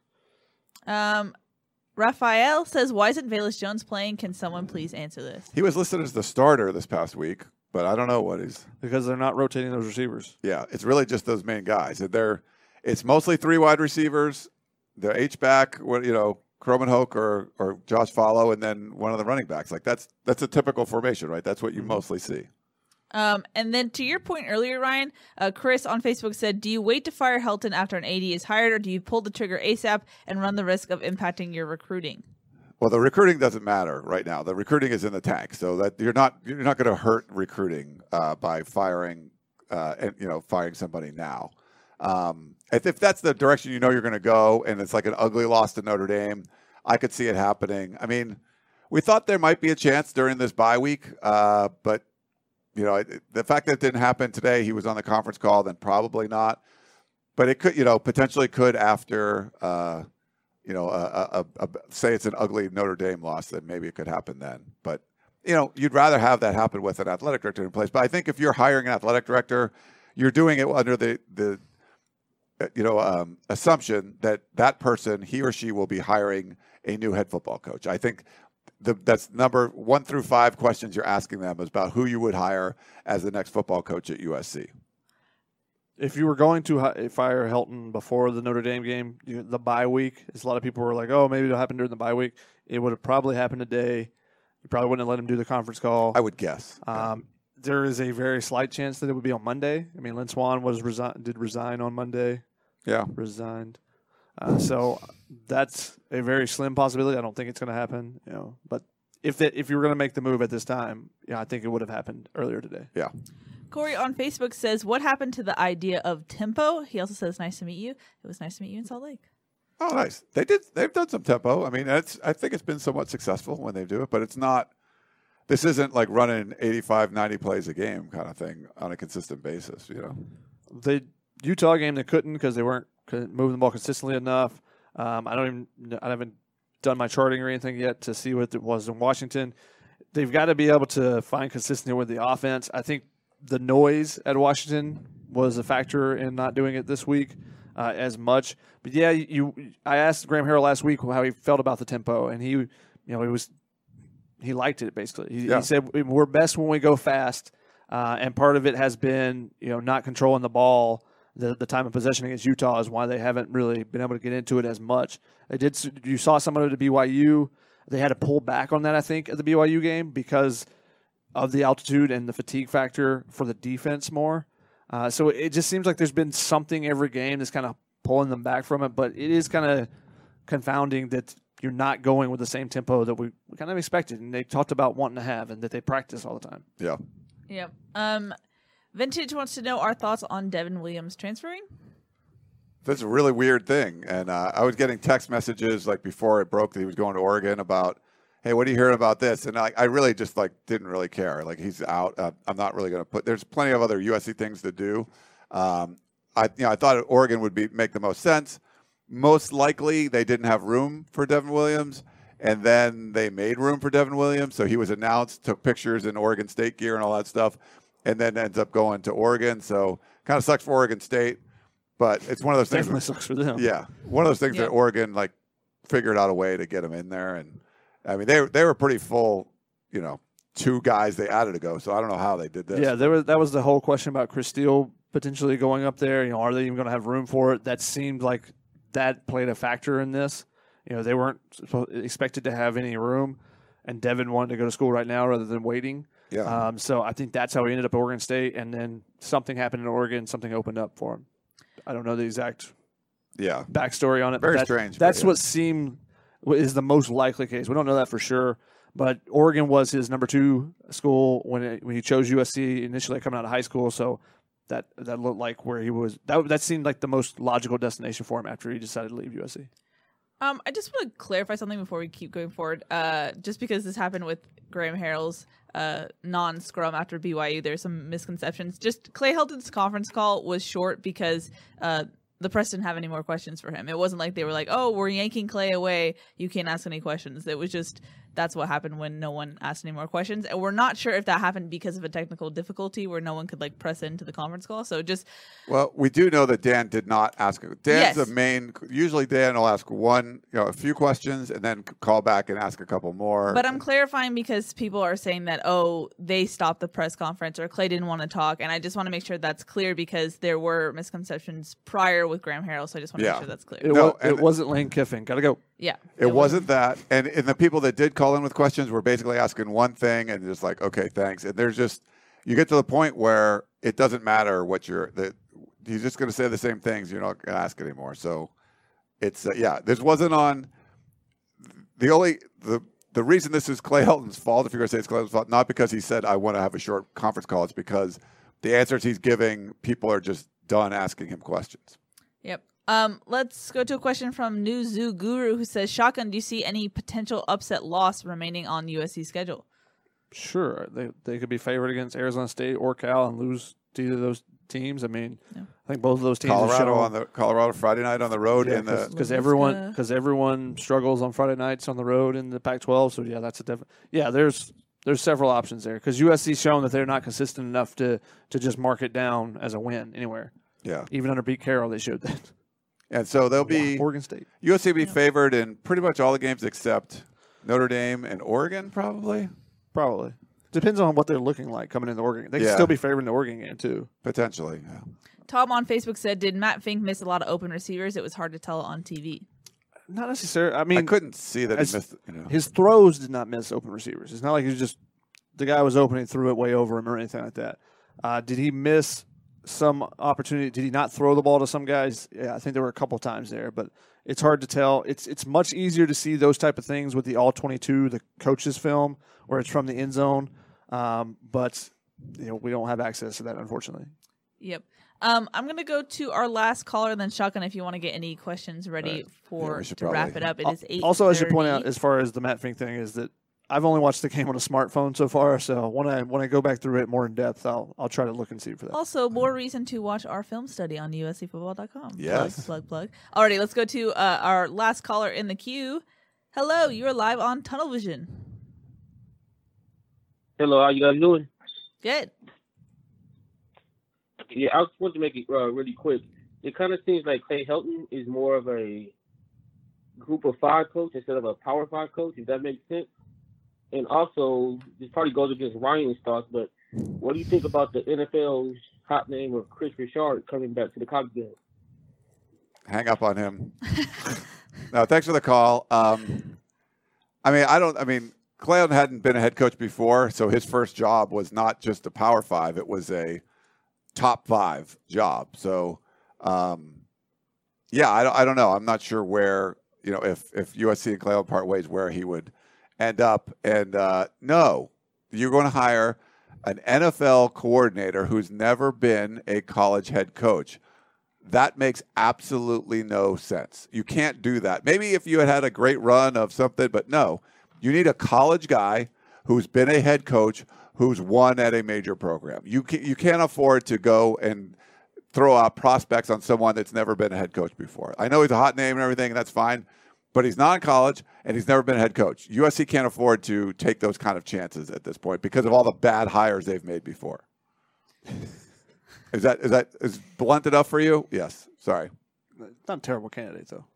Just saying. Um, no. Yet yes. I'm just saying. terrible candidate. Terrible. Not for other programs. For what USC needs right now, you cannot afford to hire someone. I, am not referencing who's not been to a head USC. coach. I said as a candidate. It's not a terrible candidate. I didn't say there's Yeah, no, oh, yeah, no, there's no he- job he- opening at USC. So how could I be referencing the He USC might get an NFL head coaching job, and I think it'd be great. That's fine, but you can't do that. It's like it's NFL. It's not college, and USC can't afford that right now.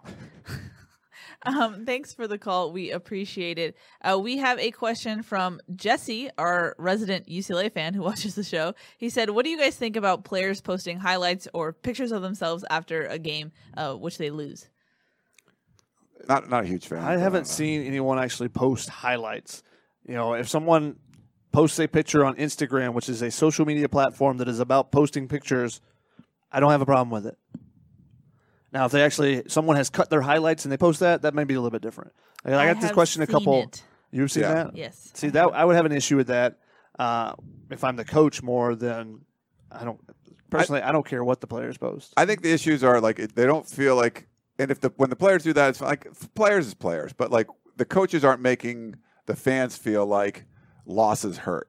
You know, they, the coaches are making fans feel like losses are okay. We'll explain it away. We'll just get better. We'll watch the film and then we'll go back. And, and I think that's why they're going to be more sensitive to what players are doing because if they feel that coaches don't really it, don't seem to care as much about the loss, then they want the players or something to. I, I think that's where this is coming from. They're players. They're doing this for free. Like you know, put put pictures up like you said if you want. But I think that's Yeah. why this is. They feel like the coaches aren't taking the as as seriously or as hard as they would like as the the fans are taking it. Seems like. Yep. I think that, that I mean the coaches take it hard, but they they're not getting that impression as the the the vibe I'm getting from fans. I guess here, here's my question that I debate a lot is like, does it matter what coach speak the coaches say ultimately? Like, if Clay were to say this and still get it done, does it really matter? Like, they probably still believe what you're saying. They still probably hurt after the loss. Does it matter that they explicitly don't say it? I think it matters. Yeah, I mean, I mean, we go back to that Tim Tebow speech. You remember that? Like, you remember like him saying like, "You're never going to see another, you know, fight," and blah blah blah, and like, and he was right. They went on this kind of run, but that rallied people around him, and like you, you know, that was something that you felt the passion. Like, that guy gets it. Even if he fails, I'm going to follow that guy. You know, and and you're not getting that kind of feel from what the coach speak that you're getting. And in that, he was wearing a logo that would eventually become his company, and he's earned a lot of money from it. But yet, he doesn't want the players to be paid, which is interesting. Just throwing it out there. True. Yes. Um, let's go to rapid fire though. Sure. We- Shotgun. we're not done We yet? already Okay. did rapid fire. What? We have four minutes, right? Sunday, we got Sure. eight thirty-six. Sure, shotgun. Let's go. Did we answer the question, the Jacqueline? You met, you highlighted it, but I don't believe we answered it. What was the breakdown? The eighty-nine yard run from Washington. It seems like the defense as a whole. You said it especially was- it played was- well. Chase, Wi- yeah, Yeah. Chase Williams You took did a bad address it. angle, missed the tackle there. So That's why I highlighted. it. Okay, sorry, I didn't know if we'd asked it. Uh, is it too late to cancel the Alabama game next season? Yes, that, that'd be a lot of money if you canceled that for USC to pay out for breaking a contract. Question: Is Bryce Young commitment to Alabama just for more exposure, or is it legit? I watched them in DC this week. Yeah, it's legit. I, I talked to him last Monday. Yes, very legit. He still likes USC though. Nothing, nothing but positive things. If about USC hired Urban Meyer, maybe you might get him back. Question: Do you think David Shaw could be a possibility because Stanford seems to be on the downward path? Even if Is there that was why a, you want to hire him? He's on the downward path. even if USC had a job opening right now, I don't think David Shaw is leaving Stanford anytime soon. He, might, he would have to be forced out before he's leaving. Do you guys think they'll make a coaching change before they hire a new AD? That's a question we've kind of been getting, you know, back and forth. Is like, can you hire a coach prior to AD? Some- someone so. else asked later is like, why doesn't the interim AD go out and get Urban Meyer and then that way he can vie for the spot? Like, well, he may not be allowed to, and it might be like, you want to hire a coach? That's great. Too bad we're not hiring Right. anyone yet. That would be very USC. You want to you want to let the the athletic director hire the coach, so you, you can't do that beforehand. Trek asks, why can't the offense take the underneath receiver and work their way down the field? Seems like they don't have the patience to do that. I don't necessarily know if it's a patience thing. They've done it though. They've, done, it sometimes, yeah. And I think that it's the has has the defense changes throughout the game. Why can't we run the spread with a tight end? Austin says they use the tight end, yeah, all like 60 or 70 percent of the time. I think like three catches by tight ends, right? It was like Yeah. two Krommenhoek, one Falo, or vice versa, or something. I don't know. There was they got a little uh, run. You got some love. There was another question about Jude Wolfe being involved. You know, the freshman not playing is not why. No, the tight end's not catching more balls. If or Jude Wolfe would have played, USC would be five and oh. zero. Okay. Right. There was a question: Would if JT Daniels had played, would they be five and zero? Would they be four and one? If he was still healthy, I don't think they I- lose in I think- overtime to BYU. I think you have one of those two records. I don't think you're three and But two. you could have lost one of the other ones. So could have. Yeah. But I'm taking a guy that's got experience. Yeah. Sure. I, I noticed that Saban runs his team like the military. Help not so much. Is the sloppy penalties a direct result of this? I mean, The weird thing about the penalties is I feel like the dam's breaking a little bit, if you will. I feel like it, like the self control, the self discipline is kind of getting It worked worse the each first cou- game. it worked the first It was- couple games. Yeah, at the beginning, I think it was a message that was clear, and I think the longer they go in the season, they're kind of forgetting that a little bit. But Reverting back to their tendency. and I think that's like you know, are you going to really get on Matt Fink for spiking the ball? Like he scored a touchdown, he's got to be freaking excited. He he felt really bad on the sideline. I Like, know, and it- players but- were like, "It's okay." right, but you you don't want to get on him for that. But there's you know, or Talanoa Hufanga coming onto the field. But I think the way USC is now, you have to be so buttoned up, and they just don't seem to be buttoned up. There's going to be these loose edges, and you're going to have plays like that happen. Two two left. Uh, AKA Boone says USC has always been the more talented team, the more talented players. These last two classes plus the current class are weak. Are we still going to be the most talented team next year? If not, we're screwed. With the recruiting class as it currently is, and it obviously could change. They could they, they could go on a run. There's still guys that are looking at USC or seeing what happens at USC. But if it stays where it is right now, then you're going to have to coach a lot better because you're not going to have as many special players. You're not have impact players coming in in the freshman class. Right Yeah. now, there's no impact players that are committed. Not. Um, I, I mean, Joshua Jackson could be a guy that plays as a freshman, but the rest of the group is all three star guys, and you know they're they're offensive linemen that are smaller guys. They're going to have to bulk up. I don't think any of those offensive linemen are playing immediately. You know, maybe Jamar Sekona comes in, but that would depend on the defensive line in front of him. I don't think there's really room for him to come in. So as of right now, you're going to have to coach better because you're going to lose some of your stars from this year's team, and you're not going to get a bunch of impact players coming in. Yeah, but last year's class wasn't ranked as high, but they still had impact players. And, and mm-hmm. getting Chris Steele and Bru McCoy to come back into the fold, that would have bumped them up from like number 20 to number 14. So it was more, except now number 62. But that's one bad class, and it's not a big class because you don't need, they're not filling 25 rides for this one. So it's not like they're going to go from the number four roster in the country to number 25, but they'll drop down some for sure. But they, they still might be the most talented roster on their schedule. I mean, it'll be closer, but like they're not gonna, they won't be top four like they've been in the last couple years. And the last one, a couple people ask this of you, Ryan. Which era is most frustrating for you, being that you were around Helton, Hackett, or Smith? And uh, Jasper said it was Smith for him because of the winless streak versus Notre Dame and the jump start of the eight losses to UCLA. How Yeah. old is Jasper Smith? Sorry, I was just curious. Yeah, yeah, those, those those watched were rough. Um, but you know, Ryan also probably has a very different perspective of them. I mean, I was True. a student versus uh, now covering the team. Yeah, but Larry Smith went to three straight Rose Bowls and you know won one. But there, you know there was that. But then he kind of didn't recruit after that. There was a lot of Tollner people that were kind of upset. Hackett was um, that was different. I mean, he worked those guys like to the bone, and they were frustrated because then they they stunk. And some of his comments, even after you know Pete Carroll went on his run, and you know go, wins the Orange Bowl after his second year. Hackett was like, "Well, I had a five-year plan. I was hired after fired after three years." Like, yeah, you would have been Orange Bowl champions after after two more years of that. So they're all unique. Um, Clay Helton did some really good things. You know, winning the Rose Bowl, you won the Pac-12, but there's, yeah, there. I, I don't. I feel like the rest of the administration was more bought in before. So it's a combination of maybe not having the strongest head coach and having an administration that had a hand in that where they didn't really want a strong head coach. I think now the culture around the program is probably more frustrating than I've seen it even back then, if that makes sense. Is Jordan Rice ever returning for the Notre Game? That's the target. The same with. Elijah Winston. Yeah, we'll see if he's at practice this week. Why does USC not run a jet sweep? Because they run a pop pass instead. If they're in a shotgun, you have to run a jet sweep out of a under center. And I think that's going to wrap it up. We had people come into the YouTube and go, "You guys are still on? I thought I missed it." So we're going we're going long today. We did Uh, long. We have a lot to. to talk about. We about. did do an emergency podcast, so we had to do This is kind like of. kind of like the fill in, a little little extra time. Yeah, there you go. Uh, and speaking of which, extra long because it is bye week, and we're not having a live show on Thursday. So uh, we'll be back on Sunday, though, right?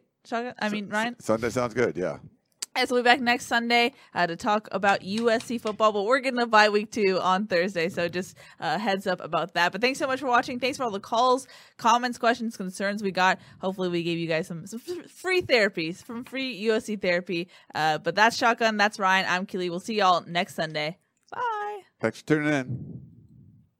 MTV's official Challenge podcast is back for another season. And so are we. I'm Tori Deal. And I'm Aneesa Ferreira. The wait is over, guys. All Stars 4 is finally here. And this season takes it to a whole new level.